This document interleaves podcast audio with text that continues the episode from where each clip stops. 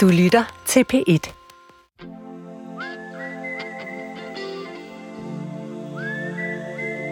Jeg blev født i 1989. Det år Berlinmuren faldt, og freden sænkede sig over Europa.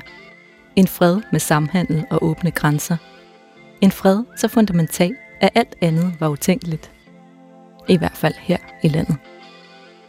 For mig eksisterer krig kun som digitale billeder og lyd, som ekkoet for alt det, min bedstemor fortalte mig om sin ungdom under besættelsen. Og som alt det, min bosniske veninde ikke fortæller om sin barndom under borgerkrigen i Jugoslavien. Men i januar 2022 begyndte at løbe mig koldt ned ad ryggen, da Rusland invaderede Ukraine, og krig pludselig kom på alles læber.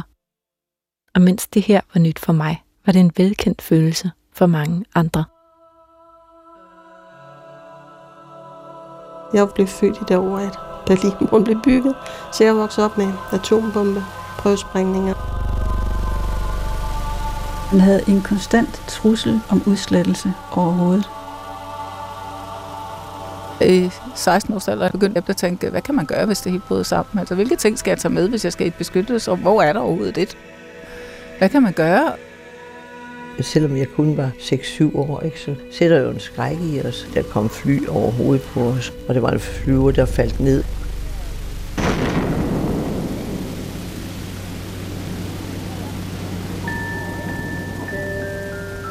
Og noget, der har virket lige så uvirkeligt for mig som krig, er fællesskab. Jeg blev aldrig en del af et ungdomsoprør som mine forældre. En ideologisk eller religiøs strømning som min bedste oldeforældre. Jeg tror ikke engang på et fodboldhold, og har aldrig følt det kollektive brus, der taltes om på mit sociologistudie. Et brus, der gang på gang har skabt forandring, krig og fred. En kraft uden hvilken det hele kan føles lidt tomt.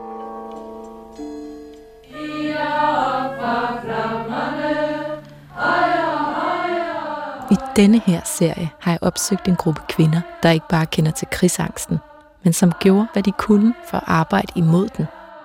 For freden. I fællesskab. De yngste, det var sådan nogen som os, ikke? der på 17-18 år. Og de ældste op i 60'erne. Og, og senere hen kom der også folk med i 80'erne. Alle folk kommer der, fordi de har noget, de brænder for.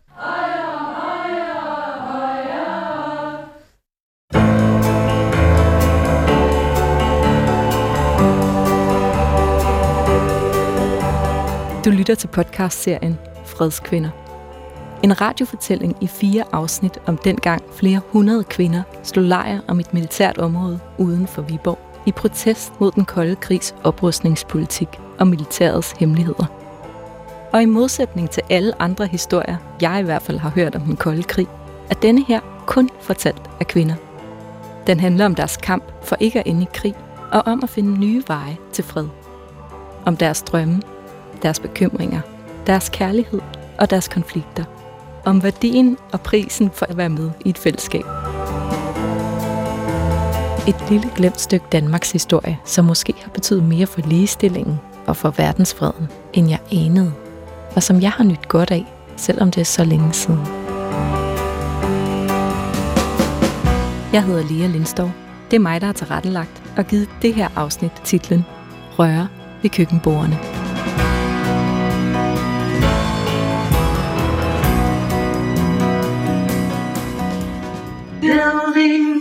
Bridges between our divisions. I reach out for you, won't you reach out for me? Lad mig begynde i fugleperspektiv og beskrive verdens tilstand der i starten af 1980'erne.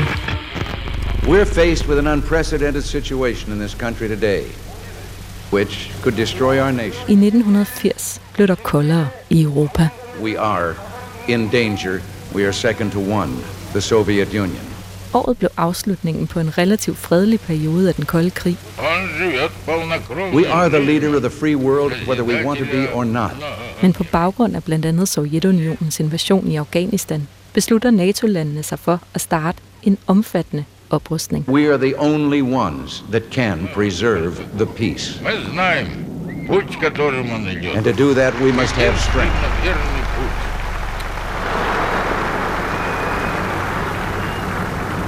Og tre år senere, i 1983, står der en skov af mellemdistanceraketter på hver side af grænsen mellem øst og vest. Raketter, der over store afstande kan føre atommissiler seks gange så kraftige som de bomber, USA kastede over Hiroshima i 1945.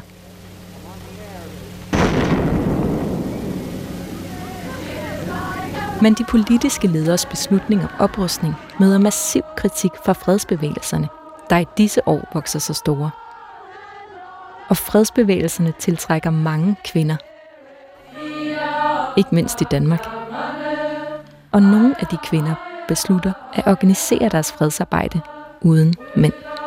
I overvis har mænd forladt kvinder og børn for at gå i krig. Nu forlader kvinder og børn mænd for at skabe fred. Sådan lyder det på Danmarks Radio tilbage i 1984, da en reporter opsøger en kvindefredslejr uden for Viborg. En lejr, der skal blive højdepunktet i 1980'ernes kvindefredsbevægelse i Danmark. Det, som egentlig samlede bevægelsen, det var Bodil Grå, som skrev en kronik i politikken tilbage i 1980. Siger professor ved Aalborg Universitet, Anne Dorte Christensen, som i 1989 skrev bogen Ulydige kvinders magt om kvindefredslejren ved Ravnstrup som en del af sin phd afhandling Hun kaldte kronikken Kvinder for fred. Hun skriver blandt andet, Vi sidder tre kvinder over et blåmalet køkkenbord. Depressiv en tung januardag. Ser hen over forsiderne. Afghanistan, Iran, nye dødbringende våben. Hvad skal det ende med? Overalt handler selvhøjtidelige mænd. Sætter krige i gang. Altid forsvarskrige. Kvinder ringer til mig alle steder fra. De er enten depressive eller desperate. Der er måske noget.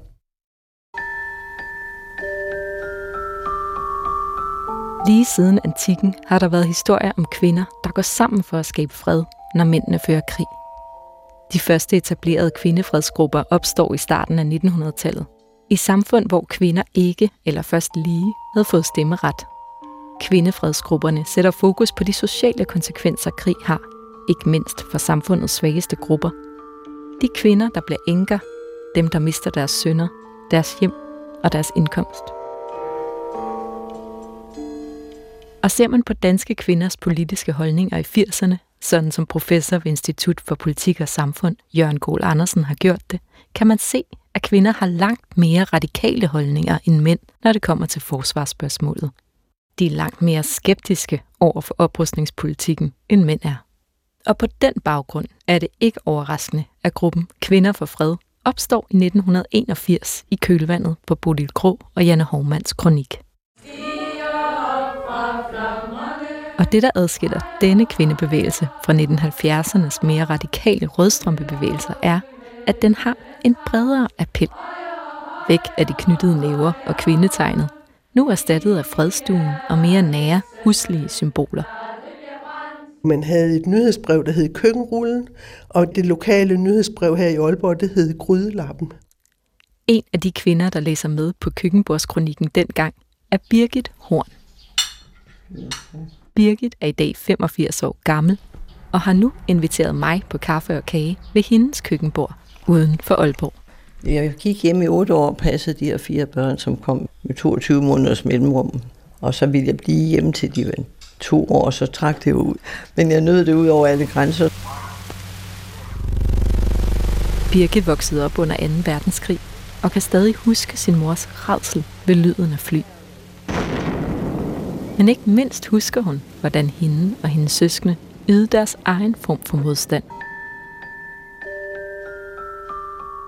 Ja, for der var øh, tyskere indkvarteret, og så var der kvinder der øh, i nabolaget, der kom og hjalp dem med at koge suppe i en kæmpe gryde neden for et, øh, nogle lurer, hvor vi kunne kravle op på et tørveloft. Og så sad vi deroppe, og så lavede vi sabotage og smed tørvesmuld ned i deres suppegryde. uh, vi var så tabre modstandskvinder.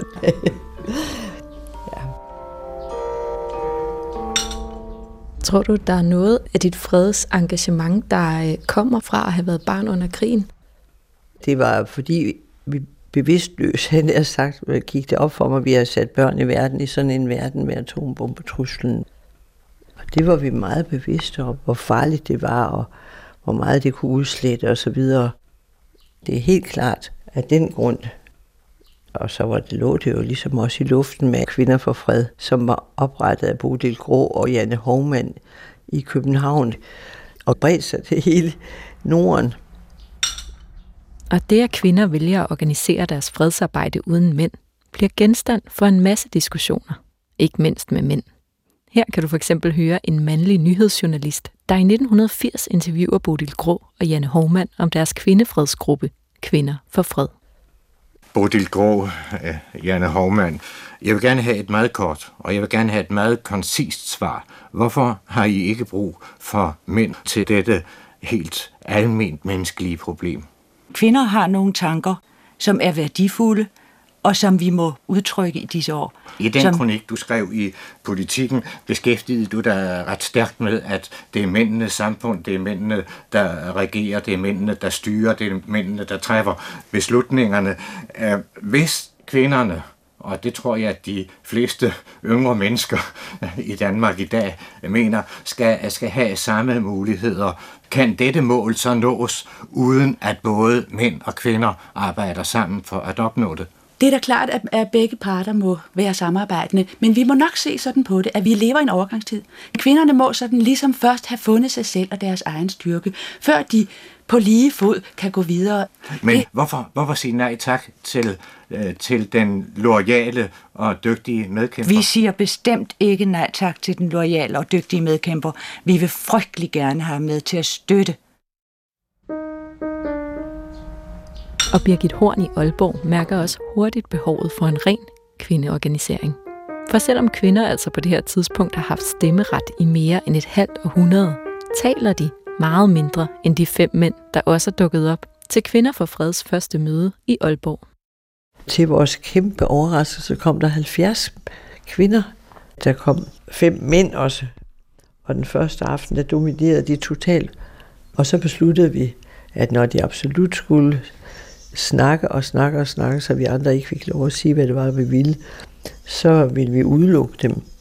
Fordi det kunne ikke nytte, at uh, vi andre ikke fik lov at sige noget. Og det var jo mange ganske almindelige, om jeg så må sige, husmøder, der aldrig havde været ude. Og... Men de blev meget entusiastiske. En anden kvinde, der blev en del af kvindefredsbevægelsen, er Fiona, der dengang kaldte sig Panda. Det var egentlig mit spejdernavn. Så det kalder vi hende også her. Jeg er 17, og jeg er kommet med i sådan en øh, gruppe, der hedder Nej til Atomvåben. Det er i Skovlund, og jeg bor i Ballerup på det her tidspunkt. Og øhm, øh, jeg kunne mærke, at jeg har gået i lang tid og, og været bange for det, der sker i verden med de her oprustninger, både i øst og vest, og de sådan gensidigt tror, at de kan skabe fred ved at afskrække hinanden, de der atomvåben. De kan risikere at udslette hele verden. Og når jeg begyndte at tænke, hvad kan man gøre, hvis det helt bryder sammen? Altså, hvilke ting skal jeg tage med, hvis jeg skal i et beskyttelsesrum? Hvor er der overhovedet det? Da Panda går i gymnasiet, ser hun en flyer, der opfordrer til at gå ind i kampen mod atomvåben. Og der indkaldes til møde. Et møde Panda beslutter sig for at tage med til. Det må have været vinter, fordi jeg kan ligesom se for mig, at jeg cykler afsted og i mørke med cykellys, de der 4 km eller hvad der er derhen, for at gå ind hos et par med et lille barn. Og øh, det var en fed fornemmelse at køre på cyklen hen imod, at nu kan jeg ligesom bruge mine kræfter til noget. Nu kan jeg rette et sted hen. Og så kommer jeg så ind i varmen der og sidder og drikker te og snakker med dem om, at vi skal med til en demonstration i København, og vi skulle forskellige andre ting, som var endnu federe, fordi så var vi en lille gruppe, som kommer ind i en kæmpe flok. Der var kæmpe store fredsdemonstrationer. Stemningen var meget tændt. Altså, den var tændt både blandt demonstranterne, men også blandt de der politifolk, der var der. Altså, det var ret tæt pakket med folk inden for en øh, Christiansborg. Der kan se folk overalt. Banner. Nej til krydsermissiler og nedrustning nu og sådan nogle ting. Og der er fredstegn. Og så stiller jeg mig jo så også på et tidspunkt op et sted, hvor man kan, kan kigge lidt ud over flokken. Og se, at de rager ud til langt ned ad gaderne. Det kan jo slet ikke være derinde på den plads der. Jeg føler, at jeg er sådan forbundet med dem alle Jeg kan faktisk godt lide, at, øh, at der er så mange, og vi står tæt. Det giver mig glæde og håb og styrke. Men selvom demonstrationerne samler mange deltagere, er der både blandt politikere og i den danske befolkning store uenigheder om holdningen til oprustningspolitikken. Og retorikken over for Sovjetunionen skærpes i store dele af Vesten, med blandt andet valget af premierminister Margaret Thatcher i Storbritannien, kansler Helmut Kohl i Vesttyskland og ikke mindst præsident Ronald Reagan i USA. They are the focus of evil in the modern world. Det er ham, du hører her. Tale om, hvilken ondskab Sovjetunionen repræsenterer.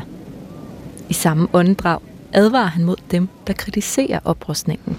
So, in your discussions of the nuclear freeze proposals, I urge you to beware the temptation of label both sides equally at fault. Dem, der mener, at både Øst og Vest er skyld i krigen, melder sig ud af kampen mellem Vesten og ondskabens imperium, siger han.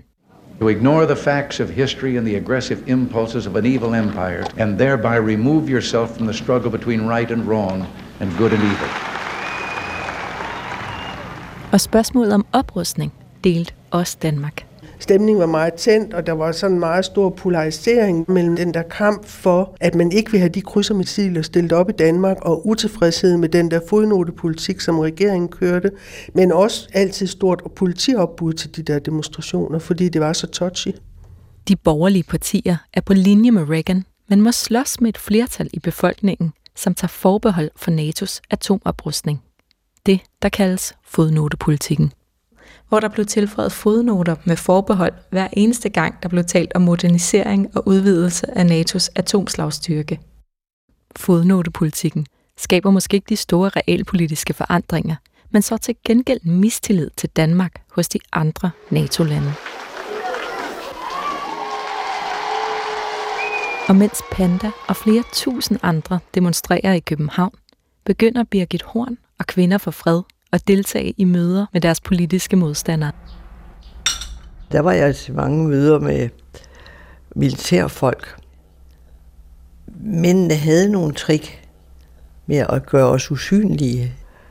Og så var jeg til et panel, hvor der sad en række militærfolk, og så øhm, kom jeg med mit indlæg. Og så kunne jeg se ham, min øh, sidemand, han sad og snakkede med sidemanden, så sagde jeg, hører du efter, Leif? ligesom da jeg var på Lynes forte. Så sagde en af de der officerer, hvad så din elendige øh, lesbiske rødsompe? Hvorfor tror du, at han troede, du var lesbisk? Det tror det det alle sammen. Altså enten er vi lesbiske, eller også er vi kommunister. Og det kunne hende, at ved en juleaften blev ringet op af en vred mand, der skældte ud, hvor vi skulle ikke begynde på noget. Og det var ikke bare i Danmark, at kvindefredsbevægelsen rørte på sig. I start 80'erne begynder kvinder i mange lande at organisere deres krigsmodstand, og der dannes kvindenetværk på tværs af grænser. Men jeg møder de her to unge kvinder, der lige er et par år ældre end mig selv, til en demonstration. Øh, jeg tror, det var inde ved den amerikanske ambassade, men det kan også lige så godt have været ved den sovjetiske, fordi vi var begge steder. Og Tina Tine og Tine der, de har været på en fredslejr i England, øh, som hed Greenham Common. Den mest berømte aktion begynder i 1981, hvor en gruppe kvinder i Storbritannien slår lejr omkring militæranlægget Greenham Common i protest mod de krydsermissiler, der skulle opstilles derinde. Protesten var i flere år og samler op mod 70.000 kvinder fra hele verden til aktioner, der samtidig blev mødt af en brutal behandling fra politiet.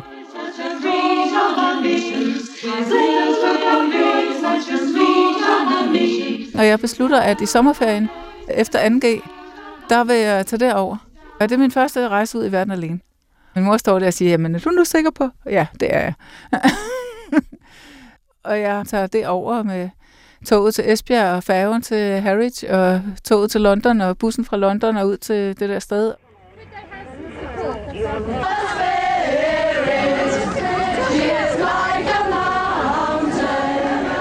Det første, man ser, det er kvinder, der render rundt og har et bål, nogle små telte rundt omkring, og der er sådan nogle plastikhytter, der også er lavet.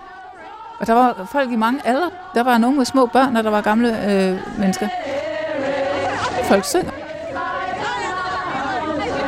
Altså, jeg kan høre mange forskellige øh, mennesker snakke sammen øh, på alle mulige nuancer af engelsk, mere eller mindre kompetent.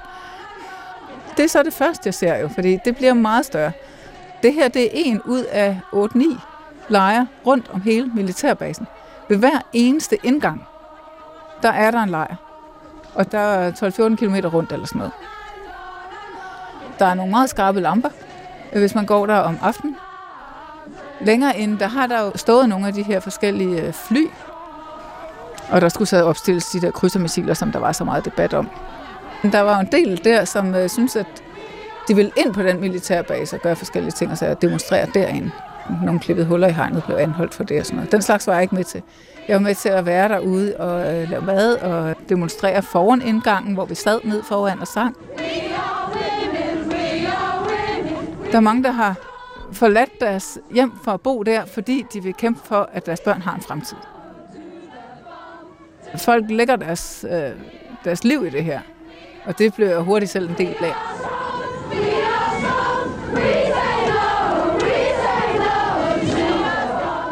Og i 1982 søger en anden gruppe kvinder nyt terræn. Kvinder for fred i Norden har arrangeret en stor fredsmarsch på den anden side af jerntæppet. I det hermetisk lukkede Sovjetunionen marcherer skandinaviske kvinder fra St. Petersborg til Minsk i protest mod oprustningen og fjendebillederne i øst og vest. Og blandt deltagerne er Birgit Horn. Og der stod grædende gamle koner og tog imod os, når vi kom marcherende gennem Leningrad og ned fra Christiania, der kom de med sådan en kæmpe forfærdelig due i papmaché, som vi kørte afsted med. Det var frygteligt, men vi var da glade for, at de havde gjort noget. det var meget sjovt, og vi blev indkvarteret og fik øh, kaviar, og ej, der var ingen grænser på den modtagelse.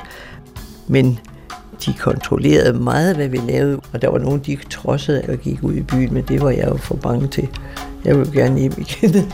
Og vi kunne se, når vi gik march gennem gaderne, så lå der skytter op på tagene. Jo, jo. Da fredsmarsen nåede til Minsk, der var der en svensk kvinde, der kunne russisk. Og så stod hun op og fortalte om en massakre på polske soldater i Katyn. Og så kom ham, der havde givet tilladelse til øh, marchen, og råbte og skreg, at det var det pure løgn, og det passede ikke, og så videre. Men så satte vi os ned på hoteltrappen, så boykottede vi resten af tiden. Der. Nu starter jeg jo med at være på den Greenham Common i sommerferien mellem 2G og 3G, og så tænkte jeg, skal jeg blive her? Jeg har lyst til at blive her. Hvad fanden skal jeg hjem for? Ja, det her det er meningsfuldt liv. Okay, du mangler kun lige 3G. Det er måske dumt at blive, og så ikke lige få 3G med. Hmm. Så jeg tager hjem, men jeg har jo så stadigvæk kontakt med Tine og Tine der, og øh, de får jo taget initiativ til sammen med nogle andre, at vi skal starte en lejr øh, i Danmark. Og i Danmark begynder kvindefredsbevægelsen nu også at samle sig. For os i Danmark er der kommet et konkret mål for den. På en mark ved landsbyen Ravnstrup, 10 km uden for Viborg, er der nemlig ved at blive bygget noget under jorden. Man var også klar over, at der foregik der noget, man var også klar over, hvad, hvad det var for noget, men det var ikke så hemmeligt. Her er det journalist Anne Kiffer Olsen, der dengang arbejdede på Viborg Stifts Folkeblad, der fortæller. Så det var bare den hemmelige bunker, at der foregik ting og sager. Det første spadestik til byggeriet bliver taget allerede i 1975. Men det var nok kun de lokale på egnen, der kendte til det. For først et år senere hører Folketingets finansudvalg om byggeriet, da de skal godkende et budget for NATO's infrastrukturpulje. Her er det beskrevet som et statisk krigshovedkvarter i Jylland til brug for Baltarp, der er betegnelsen for den dansk-tyske enhedskommando. Men hvilke funktioner det skulle have, bliver ikke beskrevet nøjere. Det er dermed ikke kendt, hvad der befinder sig under jorden, hvad formålet er med det, om der er våben dernede, og i så fald hvilke. I de følgende år godkender Folketingets finansudvalg med mellemrum byggeriets udgifter over budgettet for NATO's infrastrukturpulje. Men i 1982 påkalder en prisstigningspost på over 190 millioner dog udvalgets opmærksomhed.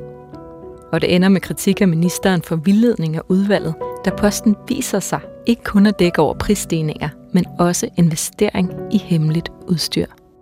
På trods af kritikken bliver budgettet dog godkendt. Ikke engang Folketingets forsvarsudvalg havde fået at vide detaljerne om, hvad det skulle bruges til. Det skulle bruges til en bunker op ved Ravnstrup. Så meget vidste vi. Men udover det, så vidste vi ikke rigtig så meget.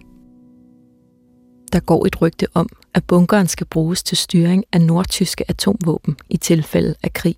Et rygte, der hverken kan be- eller afkræftes af daværende forsvarsminister Hans Engel. Og det bekymrer fredsbevægelsen. Danmark er atomvåbenfri zone erklæret fra Folketinget. Hvorfor bliver det holdt hemmeligt? Det er et demokratisk land, vi lever i. Så vi vil sætte os for at få opklaret de her spørgsmål og få offentlighed om det. Og snart begynder der også at være en vis aktivitet ved bunkeren ved landsbyen Ravnstrup. Det var jo, jeg ved ikke, hvor mange etager nede under jorden. Der var, er der et lille bitte hus deroppe, hvor, hvor man altså så, jeg ved ikke, hvor mange mennesker forsvinde ind hver dag, når de skulle ned på arbejde. Og i januar 1984 modtager flere kvinder en invitation til et kvindefredspolitisk stormøde. I invitationen står der blandt andet, Kære veninde, vi kan ikke blive ved med at skubbe krigsforberedelserne ud af hovedet. Derfor inviterer vi dig, ikke med på Noras ark, men til at virkelig gøre drømmen om en kvindefredslejr.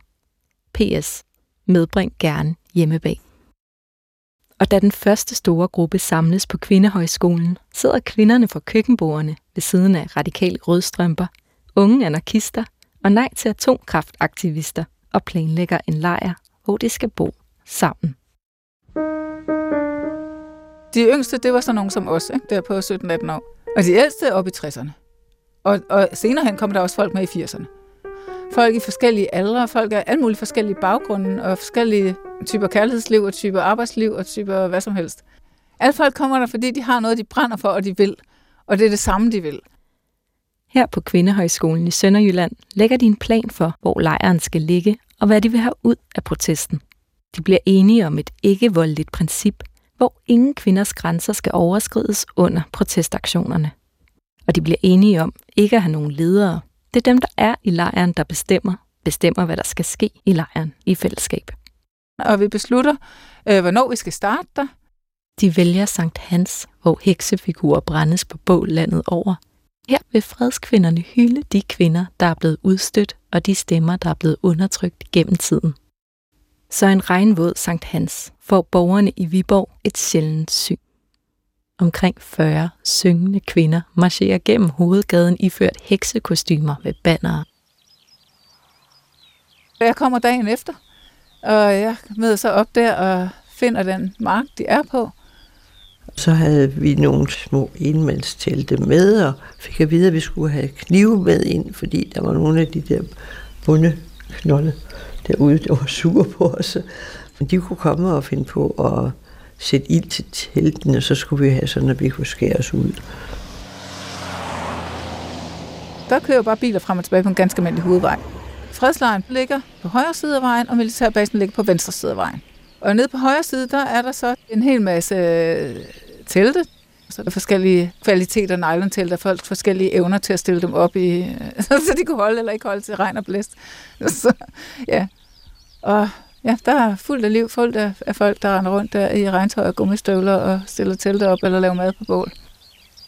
Det kunne lige så godt have været en campingplads, men det var det ikke.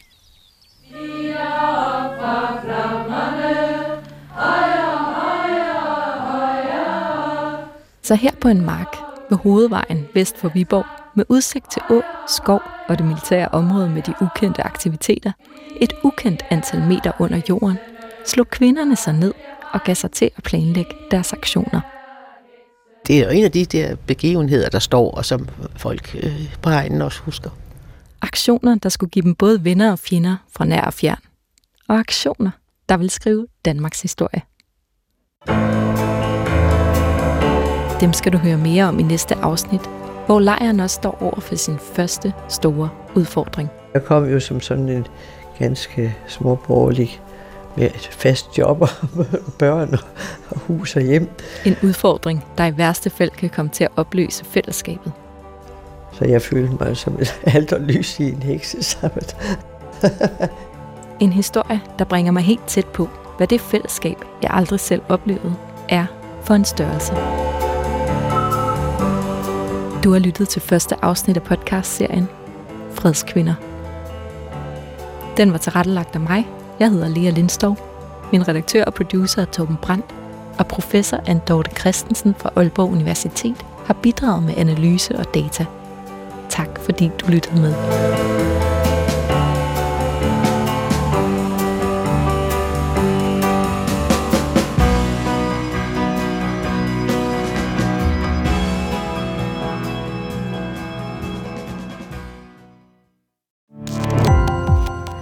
Gå på opdagelse i alle DR's podcast og radioprogrammer. I appen DR Lyd.